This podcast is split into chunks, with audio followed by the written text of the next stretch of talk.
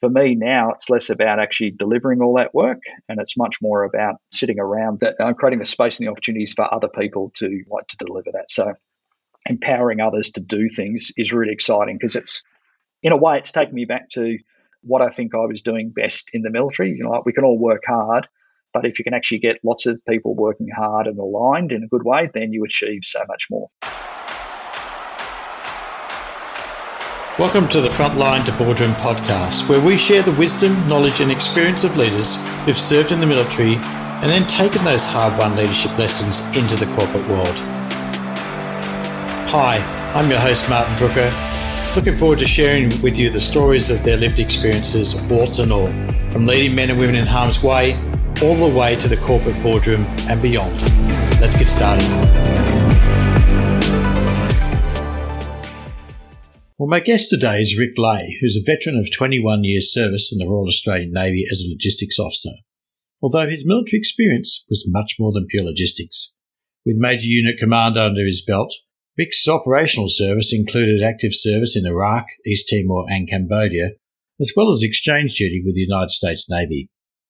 Rick's leadership skills were honed in a range of demanding challenges, both in the Navy as well as executive education, Ric has uh, this insatiable intellectual curiosity and has had great success in helping organisations develop individual and group potential. He works directly with the Melbourne Business School as a program director and is the founder of an executive education company bringing the globally renowned Centre for Creative Leadership programs and research to Australia, New Zealand, and the Southwest Pacific. Ric has been instrumental in working directly with client organisations at board, executive, and management level to design and implement high impact programs that meet their needs. What I found curious though is he's also an accompanied screenwriter and prize winning published author. What I loved about our conversation was Ric's candor, the stories from operational service in both Cambodia and Iraq, and I guess the lessons he shared around the enemy of competing interests from an experience he had during that service in Iraq. Let's get right in. So, Ric Leahy, welcome to the Frontline to Boardroom podcast. Great to have you on the show, mate. My pleasure, Marty. Thanks very much for having me. Well, look, the question I always ask uh, the guests is how did you end up joining the service, or in your case, the Royal Australian Navy? Well, I guess it's not a terribly exciting story, but I was uh, the standard young teenage boy trying to work out what I was going to do when I, you know, when I grew up. And my dad took me off to a, a recruiting fair and we checked out the stands for studying law and medicine and all the kinds of things that you imagine people would do. At the time, I was pretty keen on becoming an architect. I had an uncle that was an architect, and that, like knowing absolutely nothing about what architects did, it sounded kind of cool. He traveled overseas and he drove a nice car, and so I thought I'd check that out. Only to discover that there was lots of maths and things like that involved in becoming an architect, so that wasn't quite so good. We ended up at the Defence Force recruiting table, and something really took my dad's eye. And of course, something took my eye too. And these were photos of people rappelling out of helicopters and, you know, ships crashing through waves and guns firing and all those sorts of all those sorts of things. And so my dad grabbed a couple of pamphlets and we, uh, as we were sitting in the car on, on the way home, he was asking me what, you know, like what I thought. I was, you know, maybe 15 or something at the time. And I said, oh, you know, well, I know I definitely don't want to be an architect anymore, but I'm, I'm still pretty up in the air about some other things. So those things of the, the Army and the Navy, they, they look kind of interesting, Dad. And he goes, yeah, they looked really interesting to me too. Now, I didn't discover until a few years later what was actually really interesting to my dad. Mm-hmm. Yeah, right.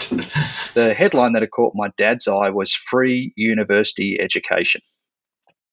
And so dad became very encouraging for me to join the military. Uh, I'm the only person in my family that's ever actually joined the military. I don't come from a long line of Army, Navy, Air Force kind of people, but the free university education was really important to my dad. And my, uh, my dad's, as I look back on my life, my dad's kind of become more of an important figure than perhaps I, appre- oh, definitely than what I appreciated as a teenage boy. But he'd really encouraged me to, you know, to study hard at school, and he was very keen for me to go to university mainly because he'd left school when he was 15. And so he'd hated school. He didn't really enjoy it too much. Ended up finishing his, his leaving school certificate back at night school and then studying part time at university when studying part time at university was really unusual in the 1960s. So for him, education was a way of getting forward. And if you could get someone else to pay for it, like the federal government or the Department of Defense, that was a fantastic thing. So that's how I kind of fell into the military, Marty. So you joined the Royal Australian Navy. What were you looking forward to as a career? Well, I, I, think in truth, I, I, I wasn't really that sure. I'd enrolled to study economics and computer science because that's what the selection panel thought we should be doing. And I, I've got these crystal clear memories of joining the Defence Academy as part of the first intake way back in January 1986. And these were, of course, also the days of the overhead transparencies. So we probably all remember those. You know, someone scratching away with a with a texter on an overhead transparency and maybe putting it on upside down or inverted or all that sort of thing. And uh, I remember there was an SAS major who was talking us through how fortunate we were to be there on that particular day. And he, he put some put some numbers down. I don't remember the specific numbers, but it was something like, you know, thousands of kids had applied, you know, less had actually gone through the selection process. Obviously, less or fewer of those had been selected, and we'd ended up with around about 400 of us there at the Defence Academy. And his tagline was, "We were the cream of Australia's youth." The cream of Australia's youth. So I'm going to come back to that kind of little tagline perhaps a little bit later in my story. So, coming back to your question, hmm. I actually didn't really have much of an idea about what I wanted to do. The Navy ran a fantastic program for the young junior officers. Uh, about three weeks after joining, they took us all to Sydney and we got to visit lots of ships and establishments and we got to meet lots of the officers that were in various different specializations. And basically, that was a chance for the different specializations to pitch to us to kind of get us keen on their careers. And so I kind of again fell into mm-hmm. you know what was then called the supply specialization, like a little bit accidentally, but it was an impressive sort of pitch, and it was it was something that hmm. I think for me turned out to be you know, to be really good. Who were some of the leadership heroes or influences on your growing up or in those formative years as you joined the Royal Australian Navy? Yeah, so I think about this every time I'm running a leadership program too, because you know it's it's one of the questions we love to ask people because we know that how we're influenced is going to shape us in, some big ways and maybe some little ways. But I think back to my, you know, like when I was a, a younger boy or a teenager, I didn't really feel that there was any really strong influence. I guess, you know, I like watching sport on telly and things like that. So I probably had all those stereotypical views about leadership being, you know, a real sporting sort of thing. Business figures didn't really figure in my life so much. My mum's side of the family are all farmers by background, so very kind of down to earth kind of people. And in fact, when I came home on my first leave from the Defence Academy, I told my dad and a couple of my uncles that were around at our place at the time, I relayed or related the story about the cream of Australia's youth. My dad put his cup of tea down and he goes, Ah, well, you know what cream is, don't you, Ric? Rich and thick. And so that was kind of a nice way of for me having my balloon sort of punctured around that. And i think it's that cream of australia's youth thing is is interesting and i know in your career you would have experienced all of us young academy officers coming out into the fleet. And certainly probably lots of other listeners on your podcast will have experienced academy officers sort of coming out into field you know field units and all that sort of thing. And definitely for the for our first few years coming out of the academy there was a real rub point between the academy graduates and the rest of the rest of the ADF, and part of it goes back to these. Mm. Probably misplaced sort of influences that they'd kind of, you know, hmm. implanted mm. in our minds that we we were better than everyone else. That kind of causes some problems like later on. So, again, coming back to your question, sorry, I'm kind of answering in quite a, a circular way. That um, I don't think I had any really strong influences. I probably had some of the standard ones, you know, teachers, sports coaches, parents, and my peers. But like no one that really sort of stood out as a very, very strong influence. Though, as I look back on it, the more I think about it, it's my dad because my dad mm. died when I was just before I turned 21. So, all of those little funny stories and all that sort of thing, you know, kind of things that I wish I could be coming back and still talking to him about as well. Yeah.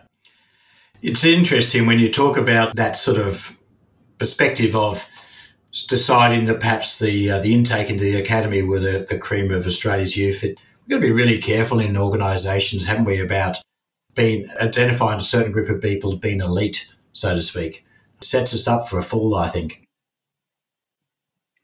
Yeah, absolutely. You know, it's a kind of couple of experiences I'll you know, I'll share with you and the listeners of the podcast a little bit later.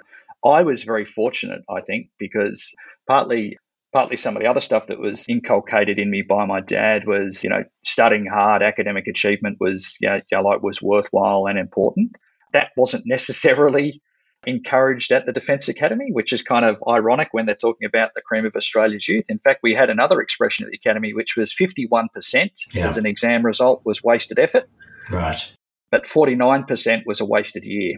And I kind of kind of never got that because I I've always enjoyed studying, I've always enjoyed learning, I've always enjoyed pushing myself a little bit. So I was one of the few Navy cadets that actually stayed on and completed an arts honours degree. And that took a little bit of persuasion and influence, particularly when I told the Navy that I planned to write my thesis on Clive James. Right. How interesting. I'd had this fantastic idea about maybe I could get the Defence Force or the University of New South Wales to sponsor me to go to England and I could actually interview Clive James. That part never worked, but it was certainly fascinating fascinating staying on and doing that doing that honours year with just three other three other fellow cadets and really really going deeper into, you know, study, research, all those sorts of things, and trying to keep up with the reading load, which mm. back in those days was about a book per day to actually just sort of keep up to the classwork. But but I absolutely loved it. And the advantage for that was because I stayed on an extra year, I kind of left the academy a year after that initial intake. And so a lot of my classmates got to experience those rub points, uh, you know, in a much more direct way. And so I think I think perhaps with the chance of another year's years years you know uh, years life under my belt, maybe that was a bit more maturity too. That, but it was certainly a little bit easier coming out a little bit later and being able to avoid some of those rub points, or at least kind of tamp them down.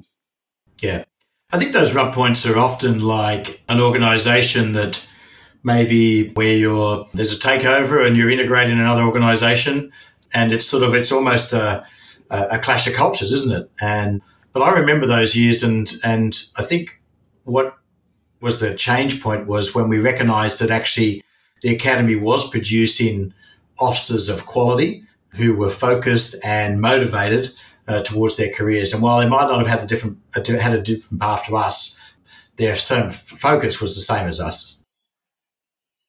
Yeah, I think that's spot on. I mean, I often reflect around about cultures within organisations or between organisations, and what a lot of the focus tends to be on is actually what's different mm. about those cultures. So, and that that's where the rub points are, right? Yeah. But if we spend a bit more time talking about actually what we share, you know, a common goal, you know, common aspirations, common values, and all that sort of stuff, we probably find in many of the cases that we actually share much more in common than what we than what we differ around. So I think that's I think that's a great insight. Yeah. So your career was uh, in the Navy was around being a, what we called then a supply officer, but now what we might call a maritime logistics officer. But it took you to some really interesting places in your career, didn't it?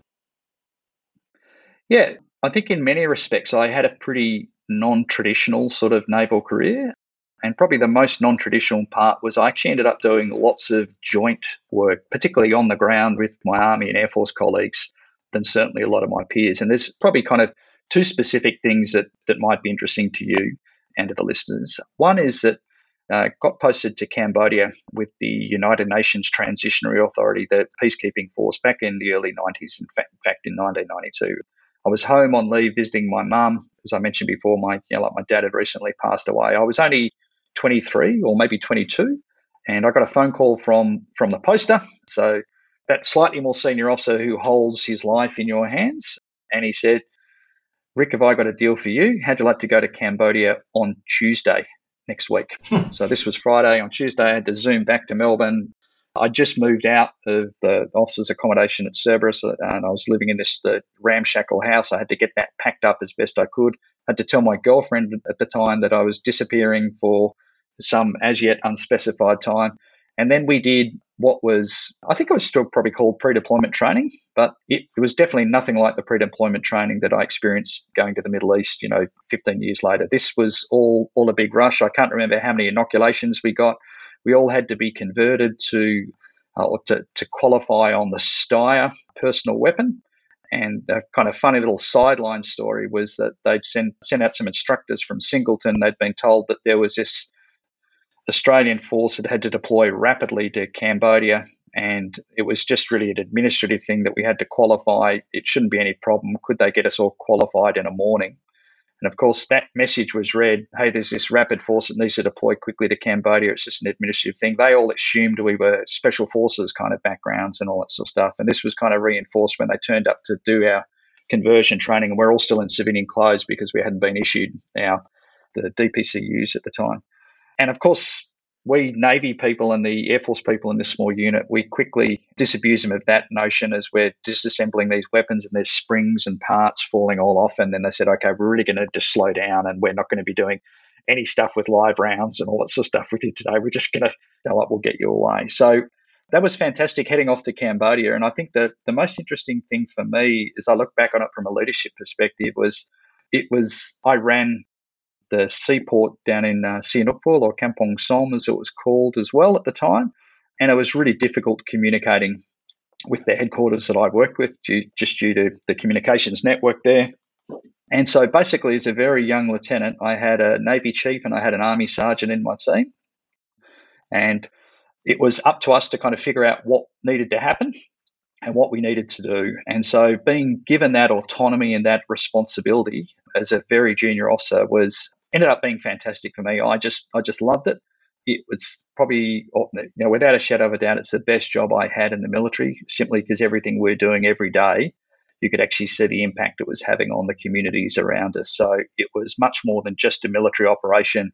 We were doing lots of you know unofficial reconstruction. We were doing lots of unofficial you know civil and military affairs. And this was perhaps the first time that I realized how important it was for me to be influenced by those senior NCOs that were actually in my team. So the ones that were kind of much more experienced in life, but particularly in their roles. And so the first name I'm going to drop is no one in royalty. It's no no sort of two star you know officer. It's an army sergeant at the time, and I'll, I'll just his first name, and that was Lindsay. So he had a big influence on me, and actually uh, had a big influence on on our little team being so successful there. I think that's an important lesson, isn't it, for leaders, is to recognize actually where there is expertise and experience, particularly if you're developing as a leader and recognize the people around you and the fact that they can be great mentors. And while there might be some hierarchical structure, kind of need to ignore that sometimes just to make sure that we're building good relationships, connecting with those folk and, and getting them to bring all of their experience and the experience that we don't actually have.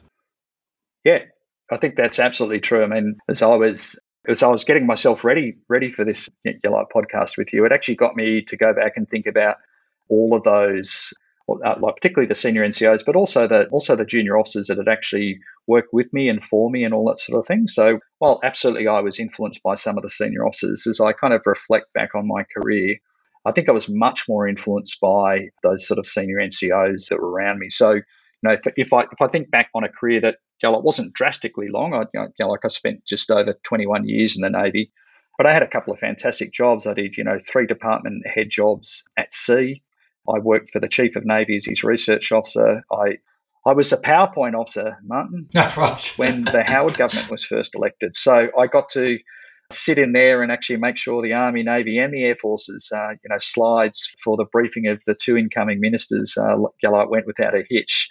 I also did two years on exchange with the US Navy, which which I absolutely loved as well, and served served over in Iraq, also with the multinational force headquarters. So you know that's kind of some broad experience coming across lots of leaders. Mm. But I think back to that point I was making before about the cream of Australia's youth, and my dad popping my balloon and reminding me that cream was rich and thick. And yeah, when I first uh, got out of the academy, all of my instructors, as it turns out, they were all officers, but they'd all come up through the ranks. So They were all they were all senior sailors, and one of their strongest messages to me and to a bunch of others was, "Hey, look, we know you're smart. We know you've got your university degrees under your belt, but there's these people called sailors and soldiers." And you're going to need to lead them, and we can help you with the experience around that. And so, that was a very formative experience. So I think back to Andy, Barry, and Mark, who are my kind of three main instructors on that course, and just how valuable that was. I didn't appreciate it until a couple of months later when I was actually out there in the fleet that that sort of stuff was was super important. You mentioned uh, you also served in Iraq on an operational deployment over there, and and had you doing some interesting things. What were the what were the leadership lessons there working in that coalition activity over there? Yeah, so I think it's probably better if I kind of explain it with kind of two funny examples. Stories are always good. So, one is this clash of cultures. So, we were still using some of those expressions back at the time that Australia, you know, punches above its weight and all that sort of thing. And we've, we, you know, we've been partnered with the US forces, you know, like almost 100 years and that sort of thing. And, and, we do. We work very well with the US. We work very well with the, the Brits. We work very well with the Kiwis, of course. And increasingly, you know, like we're working with the Dutch, particularly in the case of, you know, like Iraq, there was the, the Al Muthanna task group, sorry, the Al Muthanna mm. battle group working with the Japanese reconstruction force. So, so one of the really interesting things to me was just seeing all these different nations. And at Camp Victory in Iraq, they'd have flags of all the contributing nations. And Australia was a pretty small contributor. Uh, like I think, I think we had a, a ceiling of about 500 or so, or maybe it was 700 when the battle group deployed. And one of the funny things was to me, sometimes the enemy wasn't the bad guys. It wasn't the insurgents. It wasn't Al Qaeda. Sometimes it was just these competing interests. So you put mm. a whole bunch of military focused people all with uh, their military objectives to achieve. Maybe there's some national objectives to achieve, and there can be some real rub points. And I was helping to build up some capacity in some of the regional bases. So, what were called base support units, uh, just things like power generation and sewerage and fresh water and all those sorts of things. And obviously some of the frustrations for the Iraqis were this was infrastructure that had been destroyed in the fighting, either in the original invasion in 2003 or in subsequent contacts. And that caused some frustration for the Americans too, you know, having to pay to actually get this stuff back up and running. And I remember running essentially what was a town council meeting. And so there were a whole bunch of the the new Iraqi military people and a whole bunch of their military civilian people there, a bunch of their civil affairs people, some of the Americans that we were working with. And there was this fantastic British Army brigadier who could see me getting a little bit more frustrated as the morning wore on. And so he took me aside in a break and he said, Ric, for God's sake, never try and mentor the Americans. They will never understand it. Just concentrate on who you're trying to work with. And mm. of course, coming from him and delivered in that kind of way, it actually made complete sense because you know I was, I was trying to turn around the Titanic or whatever whatever other metaphor you want around it, and so that was really timely advice for me because it, it just made me sort of sit back and sort of say, okay, there's only so much that I can I can achieve here, so that was that was useful. And I think that the other lovely clash of cultures was I think a thing for us as Australians is we tend to be reasonably well travelled and we tend to be pretty open to different ways of doing things. I think, you know, while we're a really big nation, we're a very small population. So we actually know that we actually, yeah, like we, yeah, like we're not going to make a big ding in the universe, just yeah, like, like particularly as a small military. So we're quite open to the the fact that there are other ways of doing things. And on Camp Victory, for example, lots of cooking and cleaning and you know base support services were actually provided by Indian contractors, mm-hmm. and they were you know, obviously you know paid pretty low rates and things like that. They spoke a different language, and to lots of the Americans, they looked very similar to the Iraqis. You know, so dark skin, speak a different language, probably shouldn't be trusted, needed to be escorted, all that sort of thing. And there was an American colleague of mine who, who was just a lovely guy. Of course, the Australians nicknamed him as the Staff Officer Toys. His job was to unpack these containers that were arriving almost on a weekly basis with uh, good ideas from the citizens of America. Right. So, some guy sitting in his shed in Iowa has designed an around the corner rifle or something like that. And the US Department of Defense had said, well, we need to give them feedback. You know, this is great to have public support. So they'd ship it out to Iraq. And this guy's job was to get the things and then assign it to a different unit and try and do some trials and tests and see what was what you know, was being working. So there was one particular day you had this thing called a translator box. So there'd been versions of this before. You know, you could press a thing; it was you know digitally recorded, and you know could say things like you know put your weapons down. Mm. You know, where's you know like where are the bad guys? There were you know like five or six sort of different different sound of things. But what they've never been able to crack remember this is also pre Google Translate, was getting people to speak into it and for it to be translated. All right. And so I was I was sitting in the headquarters building one day, and the Indian cleaners are kind of doing their sort of stuff, and there was this other American who was you know kind of cursing some of this technology that was cluttering up the space and things like that. And I said, well, actually, this one really works. This one works really, really well. And he goes, no, you know, it's it's a piece of crap. And I said, you know what? So I just pretended to press a button, and I just called out Ricky Ponting. And all the cleaners turned around. Okay, Ricky Ponting. and he goes, "Yeah, what does that mean?" I said, "Well, let's try another one." And I said, so I pressed another button. I said, "Sachin Tendulkar." And then the Indian cleaners are going absolutely crazy. He goes, like, like, what are you saying to them? And I go, no, it's it's not me, mate. It's it's this box that's doing it. It's it's fantastic. So Uh, I think that you know probably says more about me than it does about our American colleagues or, or the Indian cleaners. But it, it but it was to me, it's emblematic. You know, some of those clashes of cultures that are actually going on. And perhaps coming back to you know like one of the things we are talking about, this is another one of the rub points. So how do we how do we collectively get around some of these rub points when we've got such a big operation going on, lots of different objectives, lots of goals to be achieved. Yeah, going back to that sort of don't try to mentor Americans, I think it's one of those lessons for leaders in environments is to look at that the landscape of which you're operating in and to understand the small p politics of of that landscape. Where do you need to influence, and where, where's what's the approach for influencing people when you can see that there are opportunities? And so, great lesson. Yeah, and and it was if I sit back building building on that point that you just made, it was it was interesting to me, even though there were only like a small number of Australians serving in Iraq. Uh, yeah, and like when I was there, it was through most of 2005 but they were actually playing some pretty critical roles. So Major General Jim Molan was the chief of operations. Yes. And so he had a really, you know, big strategic role to play. But every time I'd watch the battle update assessment briefing that they'd run each day, invariably there'd be two or three Australian voices, you know, Major Smith from somewhere or, you know, Captain someone from you know, somewhere else. And the Americans seemed to like us, particularly as, as briefing officers I'm not sure exactly why that was. I heard lots of different responses. You know, it just kind of shared the workload around, got kind of a different delivery style, so that kind of breaks up the monotony of it. But I actually also like to think of it as I think generally the way we, we are trained is we're trained as generalists first, so we can do lots of things, whereas the American military tends to train deeply specialized officers. And I think that laconic sense of humour really, really helps. Like, you know, like just another mild side story. I remember one of the Australians who'd been part of the embedded, one of the embedded officers in the in the headquarters, giving his farewell speech, and he invited a whole bunch of his American colleagues.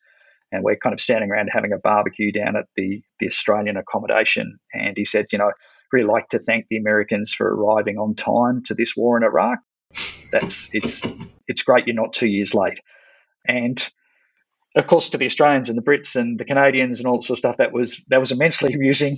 And for the Americans, it was probably a little bit insulting. And for some of them, they were just confused because you know it kind of depends on, on like like on the stories you're told. I'm just hoping now, of course, you don't have too many listeners get like in the US, or there's going to be some you know some vendetta taken out against me, isn't there, Mum? Well, I'm happy to expand my audience in the US. That may not be happening now. yeah. At least not with this one. No, no. Look, well, I, I had a posting for two years uh, with the United States Navy, and uh, I remember getting really good advice uh, before I went. And the fact is that while we share, you know, effectively a common language and, you know, national interests as well, we often don't have the same sense of humour, and we definitely have a different sense of humour down under. And sometimes you'll find an American that gets it, but not always. I was interested to sort of explore, you know, what a it doesn't always go right, does it, in our careers in the, in the military? You know, it, you know, at face value looks like everything's going well. But was there a was there a moment that where it didn't go well during your service career, and you know, where you learnt one of those big lessons?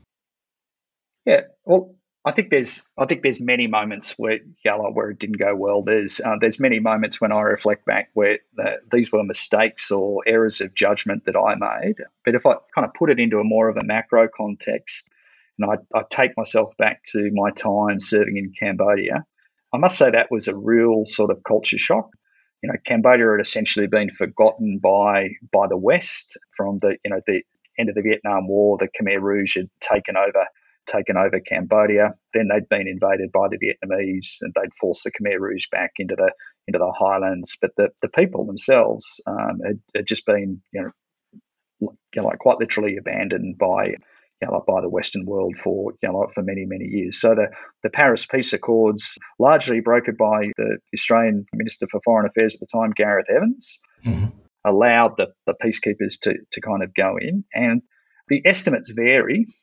But one of the high end estimates is that more than 3 million Cambodians lost their lives mm. during the reign of Pol Pot and the, like the subsequent fighting and the famine that struck uh, like Cambodia. So, what does that mean in a, in a nation that's actually pretty small? So that's what we we were confronting on a day to day sort of basis. So on our first few days, you know, get orientation in Phnom Penh, we visited one of the killing fields. And back then in 1992, you could actually walk through this field and you could still see bone fragments sticking up through the ground. Mm. You could still see bits of fabric. Mm. There was a monument that was built, sort of kind of a pyramid shaped thing stacked with human skulls from the oh, yeah. bodies that they'd exhumed from there. I think I've seen that image, yeah. Yeah. And so that's kind of like a museum sort of piece, yeah. But you know, walking through the walking through the grounds and actually seeing that was kind of you know, kind of confronting. But what was much more confronting was heading out to the various areas where our little unit was operating and discovering that just about every one of the Cambodians that we worked with had a direct relative. So, a son or a daughter or a mother or a father or an uncle or an aunt or something like that that had actually lost their lives as a result of, you know, like the atrocities that were sort of committed back then. So, all of a sudden, you realize that when you know, from a pretty small population base, if there were about 3 million people that lost their lives, you know, that was about one in four or one in five sort of people. Mm. And there was a cook at the little restaurant where I ate lots of times on the beachfront. Oh, by the way, I lived in this fantastic bungalow that had no roof because it had been bombed, but it was it was a very nice bungalow, and I was able to write home to my mum and say, "It's okay, mum, everything's nice and safe. I'm living in a beachside bungalow." And send her a photo. It looked good. Now, the fact that it didn't have a roof or power or anything like that, you know, I, I didn't tell her until I got back. But the chef down at that restaurant, he'd had all his toenails and all his fingernails extracted. They'd never grown back, and he'd had his tongue cut out, mm. and he'd had his both his Achilles tendons cut. So the only way he could actually live was kind of by crawling around and uh, cooking in this restaurant. The lady that ran the restaurant, I'm still in contact with. So we actually were forming these really nice relationships, and it was we're talking about things that go wrong, but there's also a thing that goes right. One of the reasons I think it was the most satisfying job I ever had in the military was we were not getting any pushback at all about being there mm. because while the, you know, the United Nations forces can make some mistakes as well, at least back then in the early 1990s, the Cambodians had probably been through the worst thing that they could have ever experienced. They didn't know if the UN was the answer, but they knew sure as hell it was probably better than what they'd experienced before. Yeah. And so trying to make that better every day was you know, like was a real challenge. We were busy with all our military taskings, but it meant we're able to get involved with going to the local schools and teaching the kids and all that sort of thing. And you know, as a contrast in terms of you know cultural rub points and differences, we had a program visit by Senator Jocelyn Newman. Mm-hmm. So she was the opposition spokesperson for defence at the time, and coincidentally enough, had been married to a battalion commander of the Australian forces in Vietnam, and she'd been in Parliament. And what a lovely lady she was. She got off the plane and, you know, she they were going to glad hand her and she said, No, no, I'm, I'm the wife of an infantry officer. She'd come with her rubber boots and she said, I want to meet every single Australian serving in Cambodia mm-hmm. at the time. And I think that was roughly you know, 450 or something of us. So that meant she had to kind of really get out literally into the jungle and all that sort of thing. And so the signal came out saying that she was going to visit where we were. Lieutenant Leahy, you'll be responsible for her program. So I'm sitting down at dinner that night, and we had an Irish civil police detachment there. And I said, Look, we've got this senator coming. Like, what are the things that we can show her that will actually help us in the job that we're doing rather than just, you know, I'll take her for a tour of, you know, things that she will have seen everywhere else. And the Irish civil police guys said, well, actually, we've been trying to get into this prison that's being run by the government at the moment, and they're not letting us in. And we think there's probably some pretty bad stuff that's actually going on in there. Mm. So I said, all right, let's see what we can do about that. So over the next week, as we're planning it, I went off to see various different government officials. And the biggest challenge I had, Martin, was explaining what a senator was.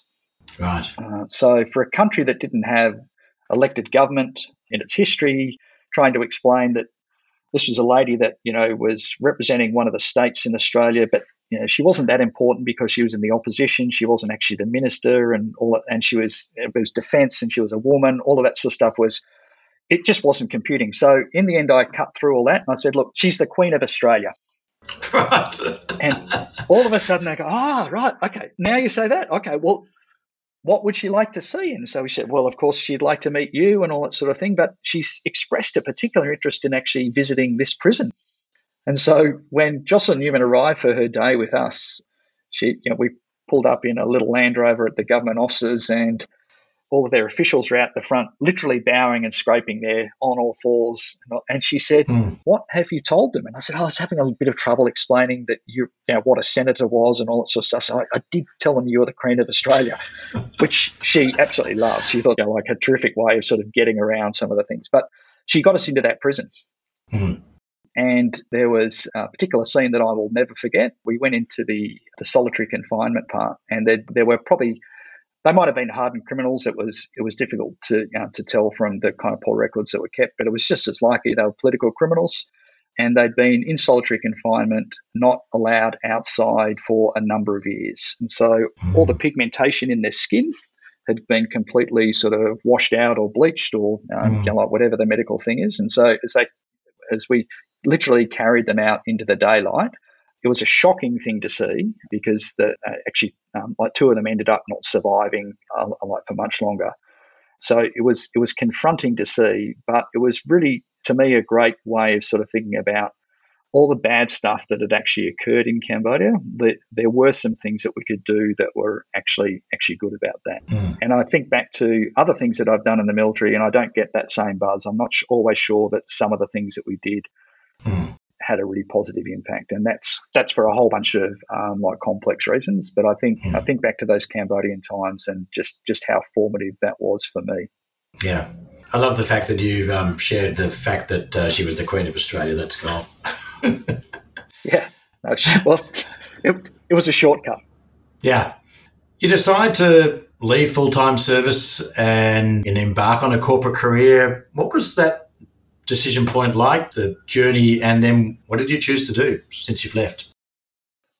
Yeah, so so I think I think partly for me it was incredibly easy because I'd never had any ambition to be a senior officer. I'd been selected for promotion to captain, but that meant moving to Canberra and running running a policy division, which is all important, noble work, but it just it just wasn't what I joined up for. Even though I've already relayed to you that I wasn't really sure what I joined up for either. But, yeah, but I knew part of that was uh, yeah, yeah, like was not to be a senior officer. So I'd also met a gorgeous girl. We were about to get married. I was very keen to start a family and that sort of thing. So for me, that transition out, I didn't leave out of any regret and all that sort of stuff. And I was I was ready for what the new uh, the next new challenge was. So mm. the actual transition period for me was was a lot of fun. I took all my long service leave and the other leave that was owing for me, which was, uh, gave me almost a year off. And what I did in that time was I wrote a feature length film. So another little sort of odd thing that I did when I was in the military, I think partly it must go back to you know, studying a first class honours degree in English literature, I've always been interested in stories, reading them, but also creating them. And I'd written a short film that became a, tro- a Tropfest finalist back in the back in the early 2000s. And so when I was getting out, I was thinking, well, I wonder if I can make a living out of this. So I wrote a feature length film. And as you, as you can tell, because I'm appearing on this podcast and we're not on Hollywood Lives and things like that, that that, that feature length film has has kind of got me nowhere just yet. But the great thing for it was kind of getting me out of that, that the day to day work that I've been doing in the military and giving me almost a year of actually thinking and creating and you know working in a very very different way.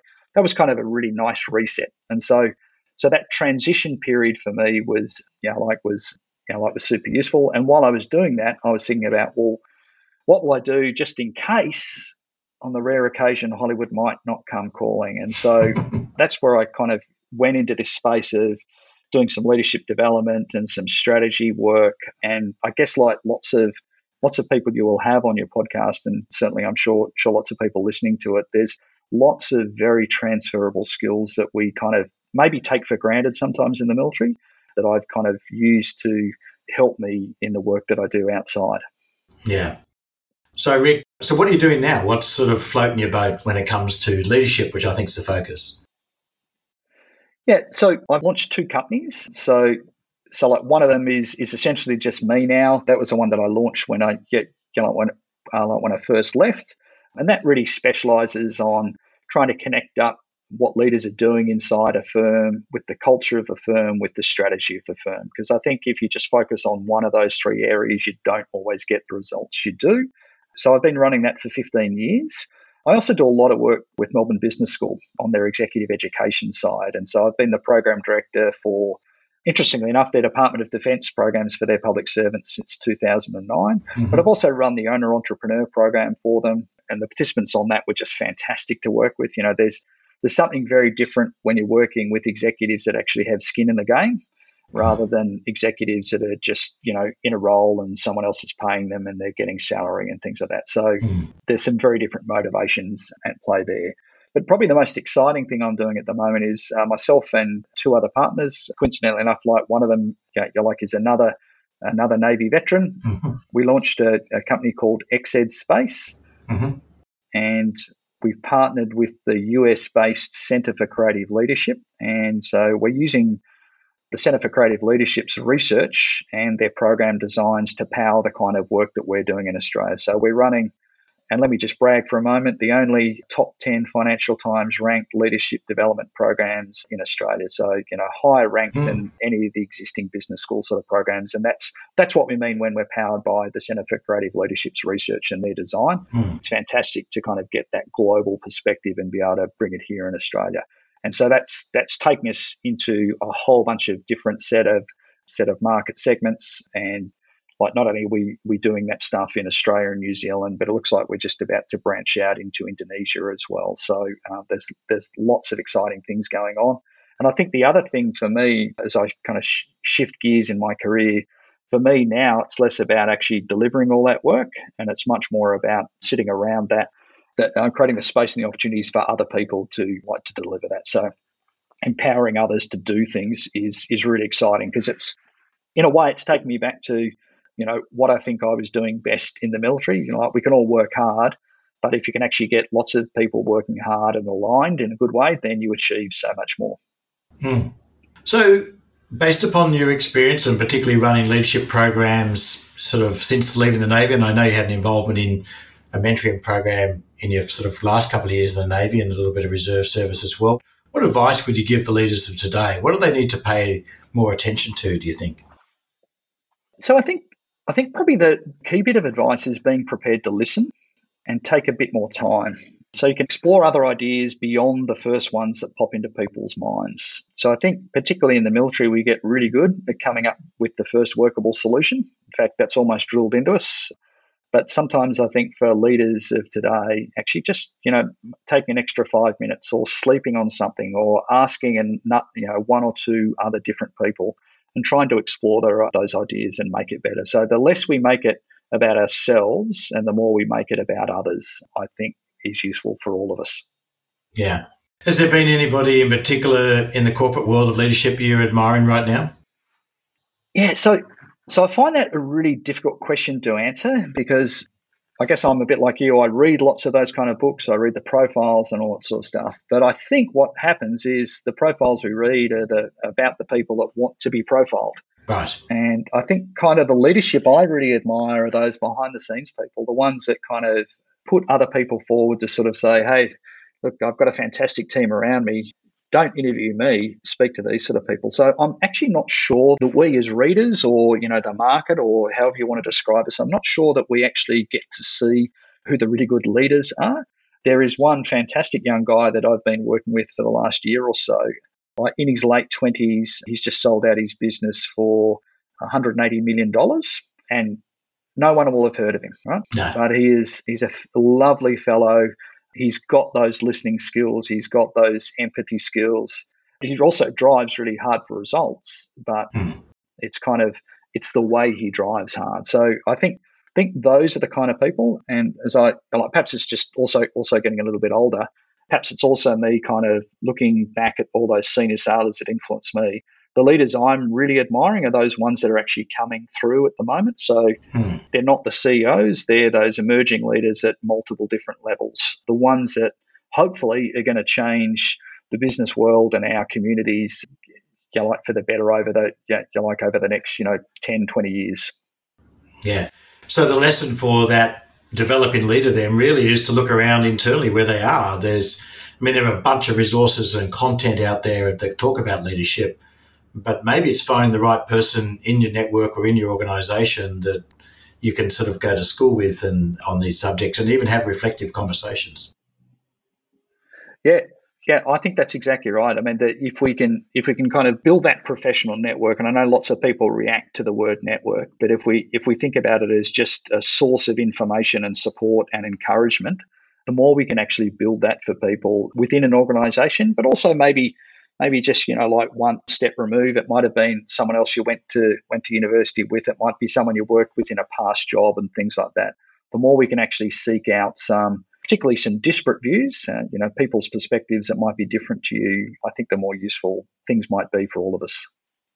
Yeah, I've, I in work I've done, it's certainly when you talk about networks, it's probably for most people, it's the area that needs most development. And I think it's actually about finding good questions that help you start the conversation. And, you know, simple things like just saying, look, I've got an idea. Can I pressure test something with you, for example? Or if I wanted to have a conversation about this, what would be the best way to do that? Just open the door. And I think that's probably where we need to help people, isn't it? To help people just to be able to start a conversation. Yeah. And I think that if you like, that, that sleazy perception we have about networking where we're trying to sell something to someone else, yeah. I think we can pop the balloon around that hmm. because what we're really doing is we're not trying to sell something, we're seeking some advice. And I don't know about you, but you know, if someone sends me an email or picks up the telephone and says, Hey, Ric, I just want to run this by you, I can't ever remember saying no. Hmm. That's stupid. I'm, I'm, I'm not going to take your call. So if you're asking for help and support and encouragement, Mm. I think that's a very different way of actually looking uh, looking at networking. And then, of course, if we flip that around, what can people like you and I perhaps have got, you know, runs on the board or, you know, scabs on our knees or, you know, some more experience, how do we actually share that back? How do we offer it? And the, the, the adage I've always thought about is this horrible expression about the leaders that say, I've got an open door policy. And the reason I don't like it is it kind of implies to me that I need to go and see them. Yeah. And I've got to go into their space. And I think the really effective leaders that I've seen, uh, and I try to do this as much as I can myself, is is be out there and be approachable. So be in other people's spaces and things like that. And you know, I think about the ship environments that you know, like that we both shared. We know that the you know lots of the most effective leaders were the ones that were you know would get out of their or get off the bridge or get out of their cabins or get out of their offices or get out of their workspaces and they'd find they'd find different ways to actually connect with people. I know for me personally, one of the best things to do was to spend at least one night a week I would spend in the galley with the night cook. Okay. Because the night cook is often working by themselves and their you know their job is essentially is to get the midnight meal on and then do all the all the preparations uh, for the vegetables and the desserts for the next day, and then get breakfast started. Mm. So the, it's often a bit of a solitary sort of thing. You need a bit of you know someone that can be a self-managing, able seaman. Some of the sailor cooks love being the night cook because no one's telling them what to do. but yeah, but others don't like it. I used to love going down and spending a night at least once a week with the you know, with the night cooks because that galley becomes this sort of central information exchange point, and I would discover everything that was going on the ship. Mm. And that you know you'd find find out who was upset with who, and you know what the captain really thought about different things, and you'd of course you'd really get to know the a lot of those people are dropping in much more because it was kind of like you know dropping into you know your friendly cafe or something like that. So I think coming back to the point about you know yeah, actually be out there, be approachable so that people can ask you for your advice and you can actually share it as well. Yeah. I think there's a lot to be said for getting down back to the floor as a leader and a manager. Had the same experience in command of my ship, you know, and I actually used to go and spend a day in the galley every couple of weeks just to find an opportunity to uh, to do something different, but also just to connect with people in a better way. Those more formal communications they don't often work. You don't you won't really get the feedback you need, and so you've got to find a way to have those informal conversations, whatever that might be. No, no, I think that's absolutely true. And you know, I remember the, the chief of navy that I worked for back in the back in the mid '90s. One of the things that he loved to do was if he was traveling and not in his big, you know, gilt covered uniform, so just be in a suit, he'd just go for a wander in Russell offices. Mm-hmm. And he'd perch himself up on the edge of a desk and he'd just ask someone what they're up to. And invariably, what that would mean for me is I'd get a phone call from, you know, Commander Martin Brooker, who'd say something like, what the hell are you doing letting the chief of navy wander around? because, you know, he's asking questions. Because I think there's the other thing, particularly in a hierarchical organisation where people like to control the flow of information. So if the chief of navy's actually found the particular person working on a job and they discover it's actually not everything that's been in the weekly dot points, yeah. then that's, uh, that causes some problems. I think that's one of the challenges for leaders too, is, you know, how do they actually find out the ground truth or how we want to describe it? So being out there is definitely a much more effective way than actually waiting for it all to come to you. Yeah. Well, Ric, look, it's been fascinating to have this conversation. Thanks for sharing so much of your stories from different places around the world, your service career, and I reckon we could talk for a lot longer on some of these issues, and I hope we find the opportunity to do that sometime soon. I want to finish up with the rapid fire questions. So, if you could fill in the blanks or for me. So, the first question: leadership is blank. Yeah, so I think it's something that all organisations need more of. Leadership's something more organisations need more of. But in my experience, it's also something where effectiveness and seniority don't always correlate. So I don't think the best leaders are always the ones at the top of the organisation. So I think that reinforces the first point. So leadership's something all organisations need more of. Yeah, excellent. What's your go-to book on leadership? Yeah, this is a very hard question for me to answer. So I think that there's lots because I'm a mad reader, but the one that's really rattling through my mind at the moment is a book called Social Why Our Brains Are Wired to Connect by one of, I think, one of the world's preeminent neuroscientists, a guy called Professor Matt Lieberman. And so it's a, it's a fantastic read. Social Why Our Brains Are Wired to Connect. Okay, fantastic. Sounds like one I need to read myself.